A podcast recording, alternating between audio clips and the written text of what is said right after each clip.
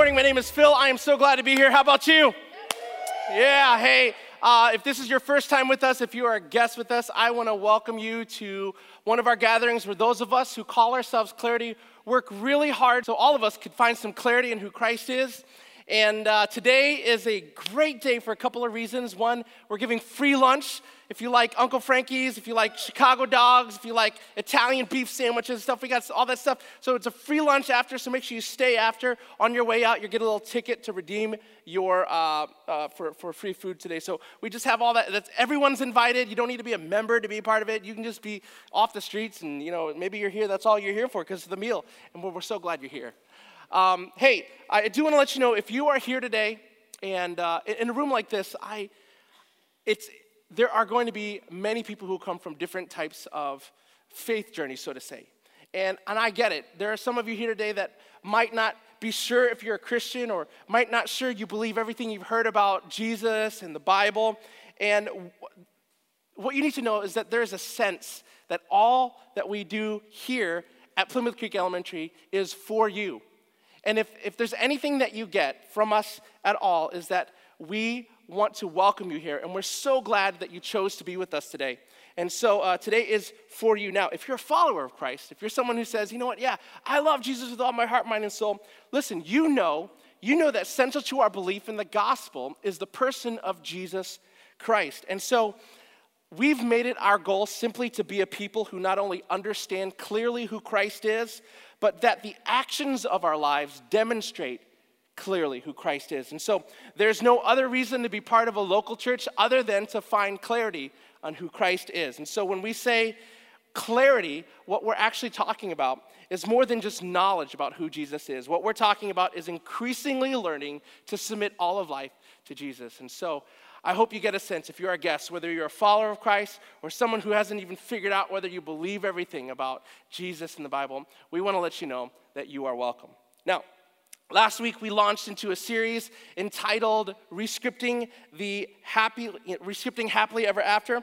And it's something that I've been thinking about for a long time and, and I've been praying about. And here's the thing I hope that it is incredibly meaningful to you, no matter whether you're single, you're married, was married, plan to be married, don't ever plan to be married. I think that as we look at this subject of happily ever after, after we can get a perspective, a new perspective on what the narrative of happily ever after is because guess what? If you're not going to be married you know someone who's going to be married you know someone who was married you know someone was a product of someone being married all right? So it, you, we, this is incredibly helpful for all of us. Now before we begin, I do want to just be clear about a few things because I think it's just really important.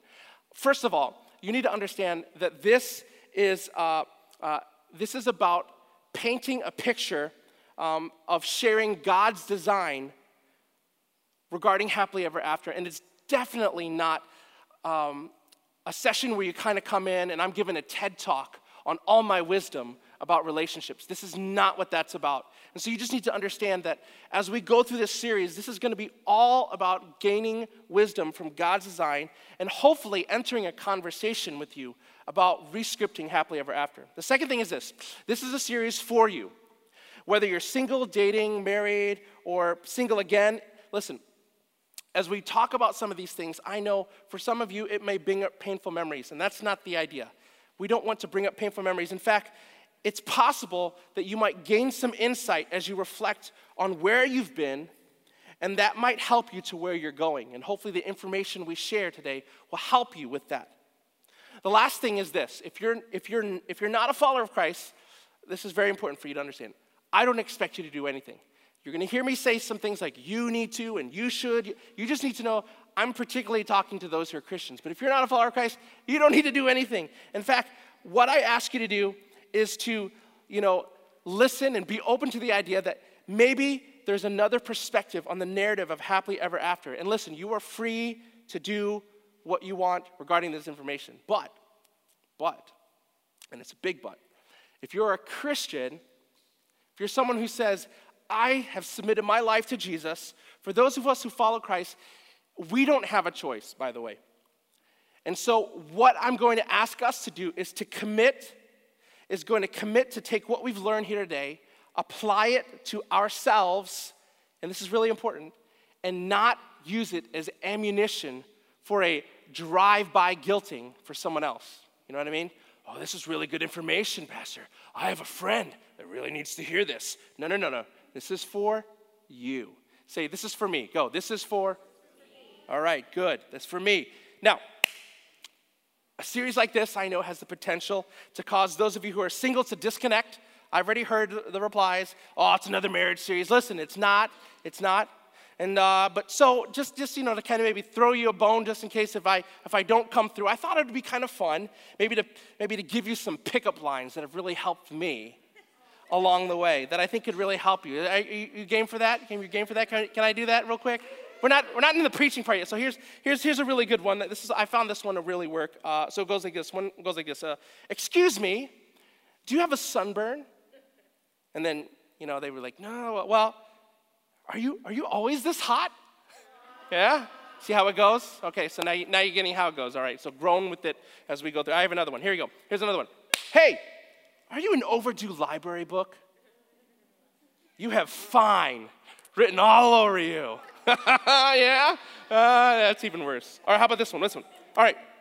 Hey, did you have Lucky Charms for breakfast? Did you have, did you have Lucky Charms? Is this one in there? No? Oh, I didn't put this one in there. Well, did you have Lucky Charms for breakfast? This is one of my favorite ones. Well, you look magically delicious. All right, any middle schoolers out there, high schoolers, in mind maybe? This one's for you. Hey, my love for you is like diarrhea. I just can't hold it in. Okay, all right, anyways. Now listen, okay, okay, we can let that out. Listen, we all pursue, back up here, here we go. See, I just lost all of you. Listen, we all pursue a happily ever after with these ideas and desires of what love and romance are supposed to look like. And pretty soon, what was once ideal becomes an ordeal. And then we start wishing for a new deal, right? And this is kind of what happens. And the reason for this series is a desire to cast a vision for something that I believe our culture does a really poor job of.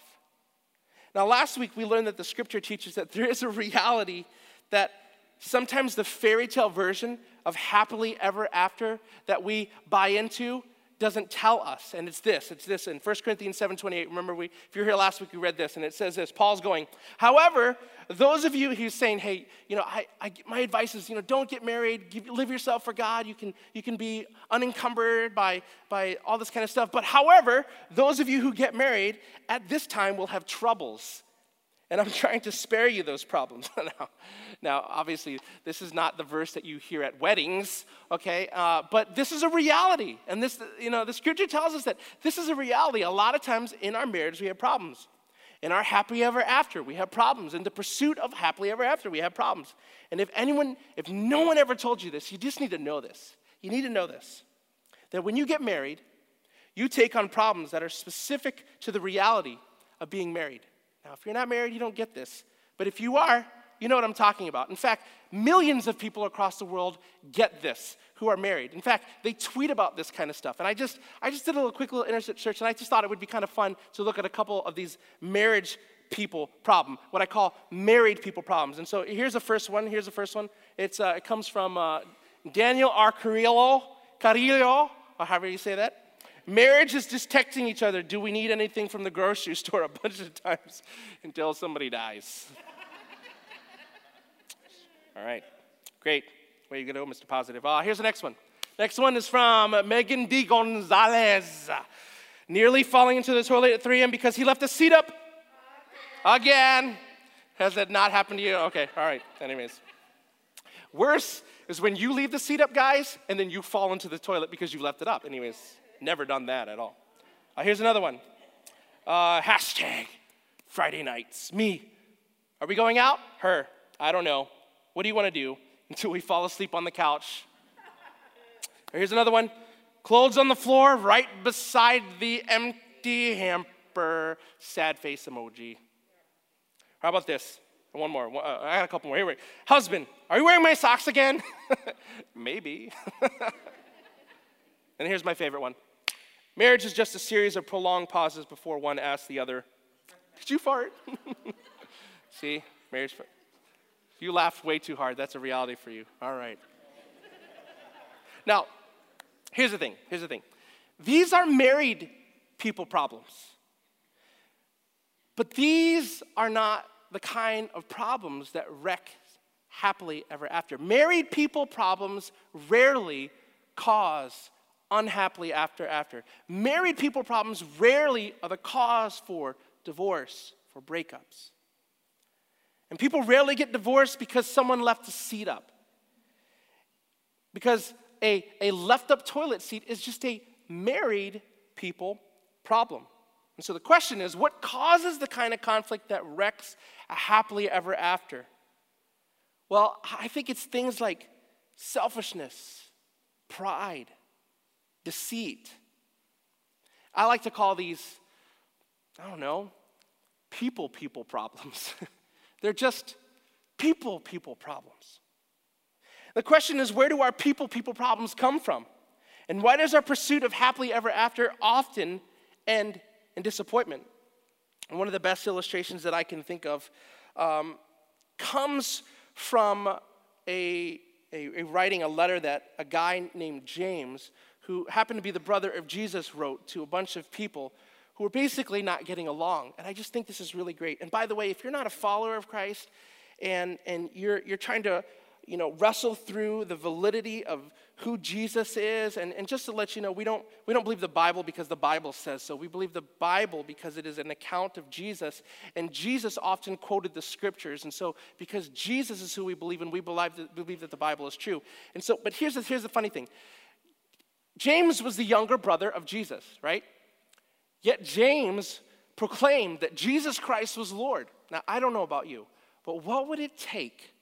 what would it take for you to call your older brother Lord, Master, and you know not have it accompany physical harm, right? What would it take for you to willingly? And that's just something you have to wrestle with. I think when you wrestle when you when you when you wrestle with this idea of who Christ is. But anyways, um, needless to say, I think James was probably a guy who was really really maybe an expert on how to be a person who handles conflict because he, he watched this with his brother growing up. And, and I think he learned a thing or two. And so, what he has to say, I just think is incredibly helpful regarding this idea of these problems in our lives. And here's what he has to say in James chapter 4. And we're going to spend most of our time in, in, these, in these few couple verses just in a little bit. So, in James 4, it says this What causes fights and quarrels among you? Let me pause real quick. This question really is so general. It's really absolutely general, as if, as if there can be really many answers to this question, as really there are many people in this room. But James, James, he says, no. He says that the problem, the problem is a lack of understanding the solution of our problems. It, well, is not a lack of understanding of the solution of our problems, but a lack of understanding the source the problem isn't understanding what's the solution. The, the problem is understanding what's the source of our problems. that's why he goes on to say, Don't they come from your desires that battle within you? And of course, when you think about that idea, I want to say no. I want to say, it's because of you. It's because of you. You did this to me, and you should have given this to me, and you let me down. And James is saying, no, no, no, no, no, no. the problem is inside of you, it's inside of me. And that I have a desire in every problem, every conflict that's spilling out onto the other people around me. And this is, this is the takeaway. If you, if you don't take anything away this, conflict always begins with me.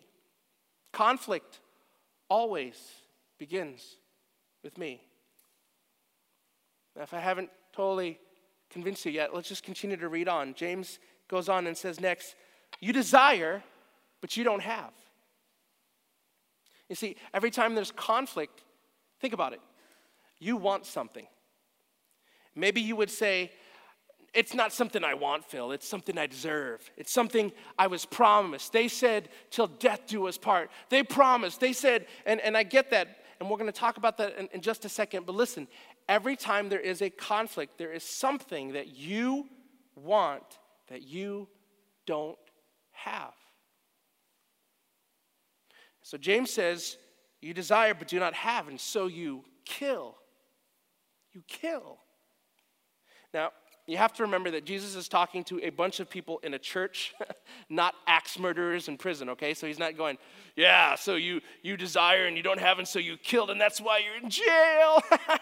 no, he's actually he's writing to a bunch of people who say they follow Jesus. And, and so what is he talking about here? Well, this is what we call in the English language hyperbole, right?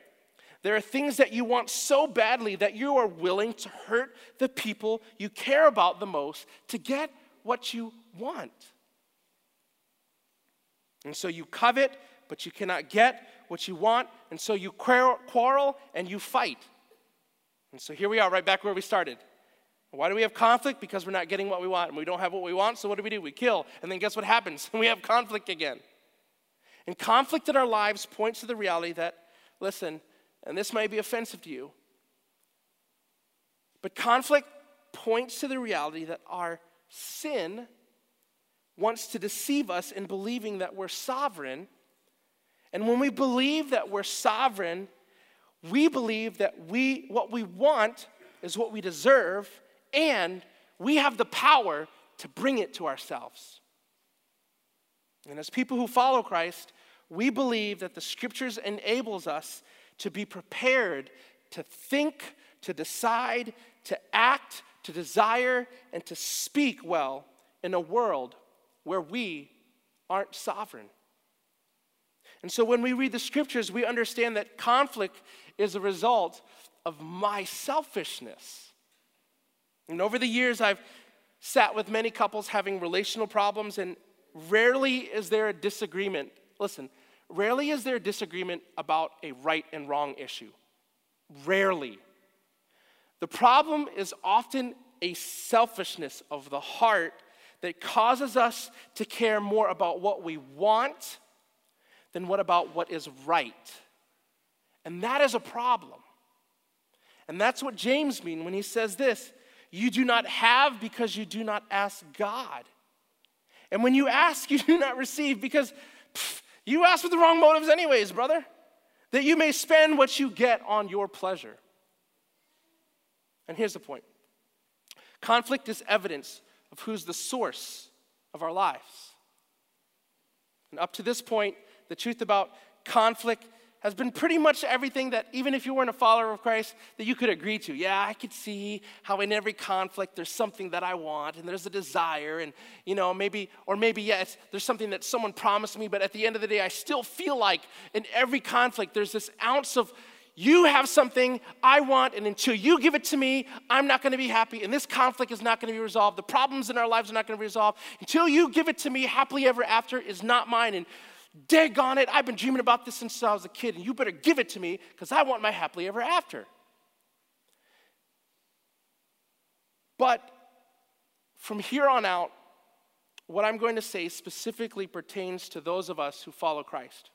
I just want to speak to those of us who have said yes to Jesus. Listen, as people who follow Christ, we believe that God is the source of our life, our happiness, and our fulfillment, don't we? And we believe that it is from God that we find our purpose and we find our satisfaction. And we believe that God created us, and because He created us, He alone has the right to define us. This is what we believe, right? And so here's the truth when God is not the source of our lives, we look to other things as the source, don't we? And for many people, the temptation is to look to their spouse or to believe that their spouse is a source of happiness and fulfillment, aka, they're the ones who are going to give me my happily ever after. Because when my significant other is the source of my life, I blame his or her as a source of my problems. And this then, lead, this then leads to being what sometimes you would call relationally stuck. Anyone ever been there? Relationally stuck. And this is where the conflict and the problems of your marriage relationships, your engaged relationships, your dating relationships, and really, if you think about it, all your relationships this is where it doesn't seem to have any resolve. See, this is not just a married people problem, this is a people people problem. Now, I love my I love my mom with all my heart, mind, and soul. And I love my dad with all my heart, mind, and soul. And I am always excited to see how God is continually, um, they follow Christ. And I'm always excited to see how God continually redeems their story despite the bad decisions that they make in their life. But part of their story, which also spills into my life, is this story that my mom, at some point in her life, saw my dad as the source of her life, therefore, he became the source of her problems. And when he could no longer give her what she wanted, when he fell short of her standards, she decided that she was done and that she deserved better, and that she decided that it was up to her to pursue the happiness that only she could bring to her and that happiness would be found in another source. Now, what has pursued to happen is really a decade of ups and downs for both my parents. They eventually got divorced. My dad eventually remarried.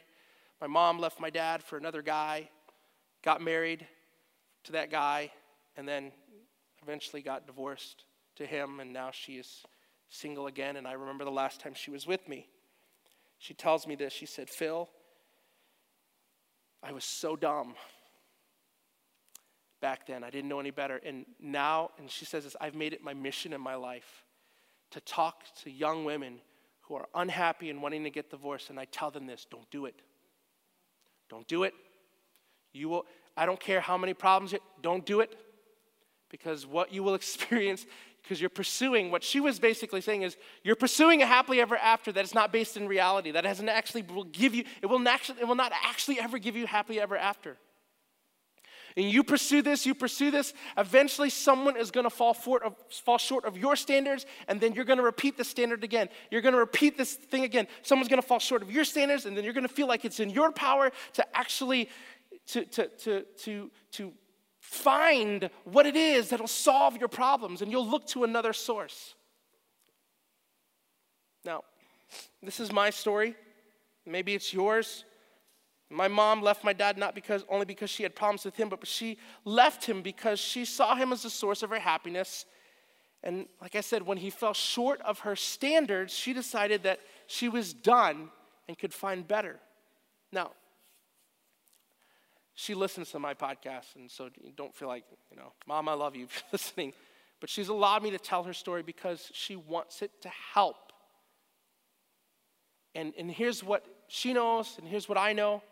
And I sincerely believe that if she had placed her source of life in confidence in God, who despite her falling short of God's standards continually, did not give up on her, but instead gave up for her, she would have been able to be free from her misplaced desires, which eventually left her making decisions that led to regret. Now, before you feel like I'm getting too judgmental here, haven't we all fallen short of God's standards? Haven't we all disappointed and not given God what he deserves.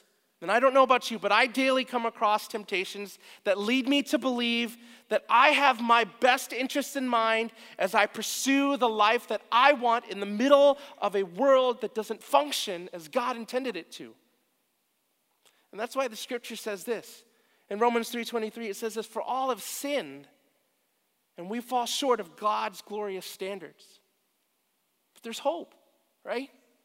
Some of you might have seen this in, at like wrestling matches and you don't even know what it's you, you, you, might actually go i thought it was austin 316 no it's john 316 some of you might not even know this verse but some of you might be familiar. This is why john 316 says this god so loved the world that he gave his only son that whoever believes in him should not perish but have eternal life.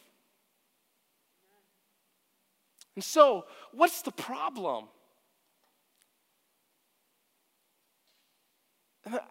the problem, the foundational problem of why we don't see happily ever after is because of our sin, because We live in a world that's affected by sin. It doesn't take but five minutes watching the news to know that we live in a world that is broken, broken by sin.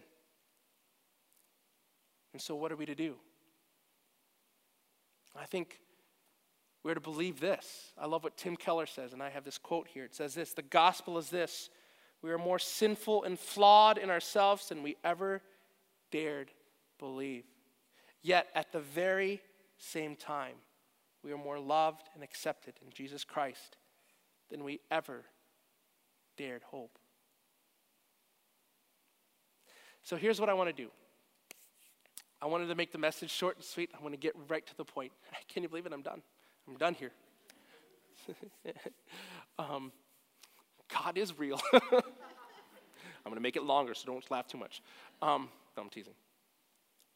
So here's what I want to do today it's really simple. Because this issue of not having Christ as a source of our life is not just, please hear me straight, this is not just an unbeliever issue. This is an people, people issue. Daily, my mom and dad were followers of Jesus, yet they were able to be deceived and this is what all of us, we all deal with this. And this, for those of us who follow Christ, the reason why we say there's hope is because we can turn. We know the solution, and we can believe with our heart and mind and soul that Jesus Christ is a solution for us. And so, what I want to do today is invite all of us to believe and confess that we are more sinful and more flawed in ourselves than we ever dared believe. And you're not going to find that in some self help book. And this is, I know that's hard to think about, but listen, what is sin? Sin is simply living for my fame and for my glory instead of God's. And sin is living life my way for me instead of living life God's way for Him. And we all have sinned. And we really, really need the gospel. And we desperately need Jesus to rescue us from the penalty of sin and the effects of sin, which Jesus taught is ultimate and eternal separation from God. But I also want us I also want us to believe, I want to invite us all to believe that at the very same time we are more loved and accepted in Jesus Christ than we ever dare hoped. And how does this happen? It happens like this. When we repent, when we change our mind about who God really is in our lives, when we change our mind about that, and by faith, we believe that Jesus' life and his death and his resurrection has secured our rescue and restored us to a right relationship with God the Father, only then can we pursue the life that God has for each and every one of us. And only then can we truly love. Not out of a desire to get what we want, but out of a desire to live the life God has always hoped for us to live. And so, that is what I want to invite us to do as we, in the next couple weeks, I'm going to give a little bit more practical application. We're going to talk about some real tips that might help you live a happily ever after, but I cannot not talk about a foundational issue because I can give a bunch of good advice, but if you ignore this idea, that husbands and wives, you are a sinner married to a sinner. That single people pursuing relationships and or not, you are a sinner living in a sinful world which gives itself to its own end. And sin in its own end brings destruction, brings problems. And until we reconcile with that issue, uh, the rest is just good advice that will rely on your own power, your own patience, your own strength to be a good person. And quite honestly, I know a lot of really good people, and even they have hard time being good all the time. And so, if we don't have our best interest in mind, you know this, you don't have your best interest in mind. If you're offended by that, just ask yourself have you ever done something stupid that you knew you weren't supposed to do? Yeah, I see the Snapchats all the time. I see these teenagers eating these peppers. They're like, I'm about to eat this super hot habanero pepper. Yeah, yeah. I saw one kid throw up. It was absolutely hilarious. And so I laughed, laughed, and I'm like, You idiot, you don't have your best interest in mind. We don't, do we? So who does? I want to suggest, and this might be offensive to you, but that you don't have your best interest in mind, but Jesus does. And if you would place your faith and trust in Him and turn and learn to increasingly submit your life to Him, I think you can then begin to find your happily ever after, whatever that may look like. So here's what I'm going to do I want to pray. I'm just going to pray kind of in that direction. I'm going to pray in a way that maybe you could pray after me, and, or you can pray in your own way how you would want to say, Hey, God, I, am just serious right now. I, uh, maybe I've never done this before, and I, something clicked today. And I still have questions and I still have doubts, but I don't want to live with the effects of sin in my life. So I'm going to take that first step and say, I believe in you. Help my unbelief. I want to place my trust in you. Maybe you're a follower of Christ and you know that your knowledge of who Jesus is has definitely overpowered your ability to confess in your everyday life that Jesus Christ is Lord. And today you just need to say, okay, God, I'm tired of believing the lie that I am in control, but you are. And so I'm going to confess with my mouth God, you are in control. And that's what I want to do today. And I want to invite you to do that with me. And if you do that, especially if it's the first time, in our Connect cards, you can check a little box and give us your information. I would love to, you know, give you a high five over the phone this week and say, that is awesome. Any questions about what it means to follow Christ, you can do that, or you can go talk to one of our prayer team members who will be up here at the end of our gathering, and they're here for you. And you can say, Hey, I, I need help. I, I like to start this journey and love to get connected with you. But even if you never connect with anyone, I just still want to invite you as we continue in this series to make that first step and confess with your heart that Jesus Christ is Lord. Because until we get this right, we will never be able to rescript happily ever after. And this is my hope for you that you would truly believe that we are more sinful and flawed in ourselves than we ever dared believe. Yet at the very same time, we are more loved and accepted in Jesus Christ than we ever dared hope.